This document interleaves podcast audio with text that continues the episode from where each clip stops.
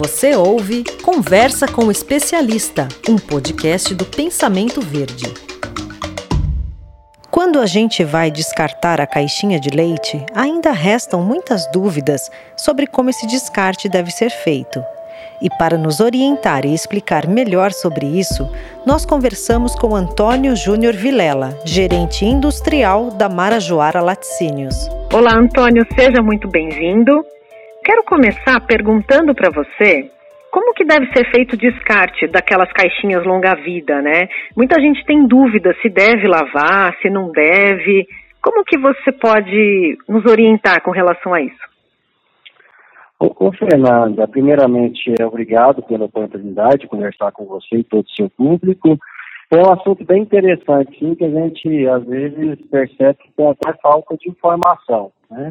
É um procedimento bem simples, né, essa questão de como a gente pode agir nas nossas casas, né, para a gente conseguir fazer a reciclagem dessas embalagens. Primeiramente, a gente orienta né, o consumidor em casa retirar todo o excesso, todo o resíduo do produto, né, que seja leite, achocolatado, né, quanto mais é, a pessoa conseguir tirar esse resíduo, melhor o resultado. É, e o segundo passo é fazer uma pequena lavagem com água, um pouquinho de água, mínimo mesmo, né?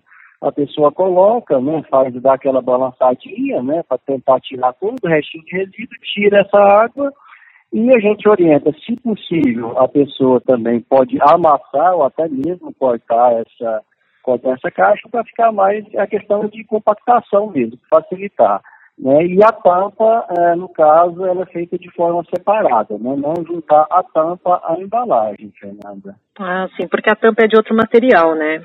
É, ele é um polipropileno, né? Então é, a reciclagem dele é feita de maneira é, diferente, vamos assim. Os dois materiais não podem se misturar. Então a nossa orientação, no caso da embalagem que vem a ter a tampa, né, né armazenar em locais diferentes. Legal. E explica pra gente como que é feito o processo de reciclagem das embalagens longa-vida. Então, no Brasil, a gente tem é, duas maneiras né, que as indústrias né, que fazem essa reciclagem trabalham.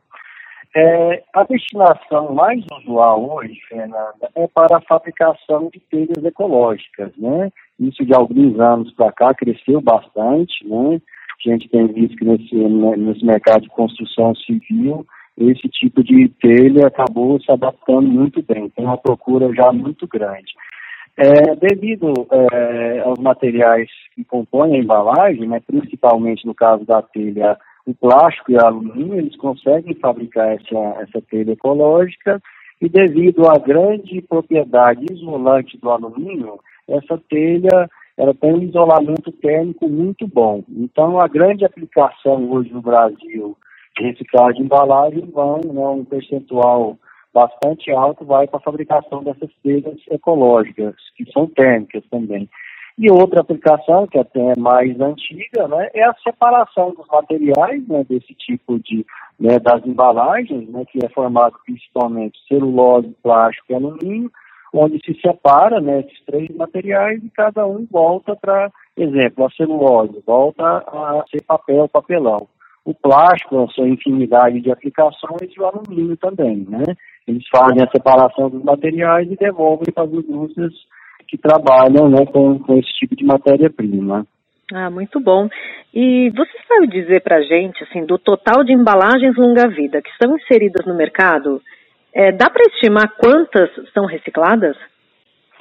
Dá sim, Fernando. Esse é um dado até bem, bem interessante que pode mostrar que a gente tem que fazer mais campanhas, né? Como é, o portal é, Pensamento Verde está fazendo. A gente assim, eu considero que a gente tem um trabalho longo ainda pela frente. O total estimado né, de embalagens que vai para o mercado brasileiro, de 8 a 10 bilhões de embalagens, é uma estimativa que 40 a 60% que chega a ser reciclado. Então, né, Fernando, a gente tem um número alto, vamos falar, quase a metade ainda vai para aterros, né, vai para destinações não apropriadas. Né? Então, que eu considero né, essas informações, essas campanhas muito interessantes, igual o portal está fazendo para divulgar, e muitas vezes o que, que falta, né, Fernando? É, é a orientação mesmo do consumidor. Ele às vezes não tem essa informação que ele deve, né?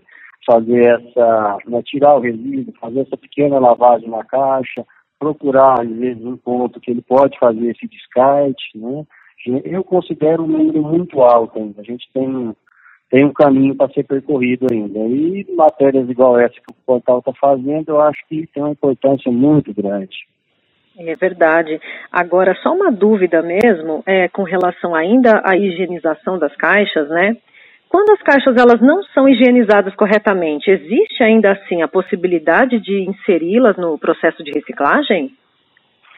Dependendo da contaminação, vamos usar o termo contaminação, dependendo da quantidade de resíduo que ficar, né, a gente, essa, essa caixa, às vezes, ela vai chegar a não conseguir ser feita a reciclagem dela, Fernando. Então, é, é um papel importante, sim, essa higienização, né? É tirar o resíduo, porque dependendo da contaminação que ainda ficar dentro da embalagem, aí ela não vai ser não vai conseguir dar essas destinações que eu, que eu citei, né? Ou a telha ecológica, ou a separação dos materiais. E importante também, vou voltar a frisar, Fernando, é retirar, mesmo que a pessoa fez a higienização, né, pôs um pouquinho d'água, mas tirar essa água também, a umidade. E às vezes ficar dentro da, da embalagem também não é legal. Pode, Pode atrapalhar o processo de, de, reciclagem. A gente está falando também de papelão, né, Fernanda? Então, no excesso de umidade de produto vai atrapalhar assim, a reciclagem. Você tocou num ponto bem, bem importante que é, assim, é, é legal a gente estar tá frisando. Assim.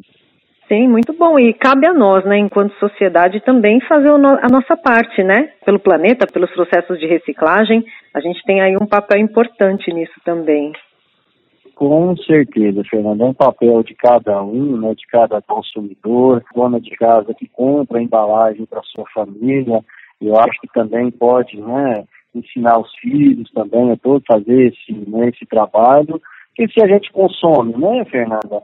É, a gente precisa comprar, vamos falar, essa, essa embalagem, que seja com leite, outros sucos, né, achocolatados, e se tem, né, o Brasil consegue, dessas 8, 10 bilhões de embalagens que eu citei que são colocadas no, no, mercado, o Brasil tem sim a capacidade de, de fazer a reciclagem de todas essas embalagens. O que acontece, Fernando, é é que essas, essas embalagens não chegam né, nas indústrias de reciclagem, não acaba se perdendo no meio do caminho, né? É verdade. Por falta, às vezes, de informação mesmo, né?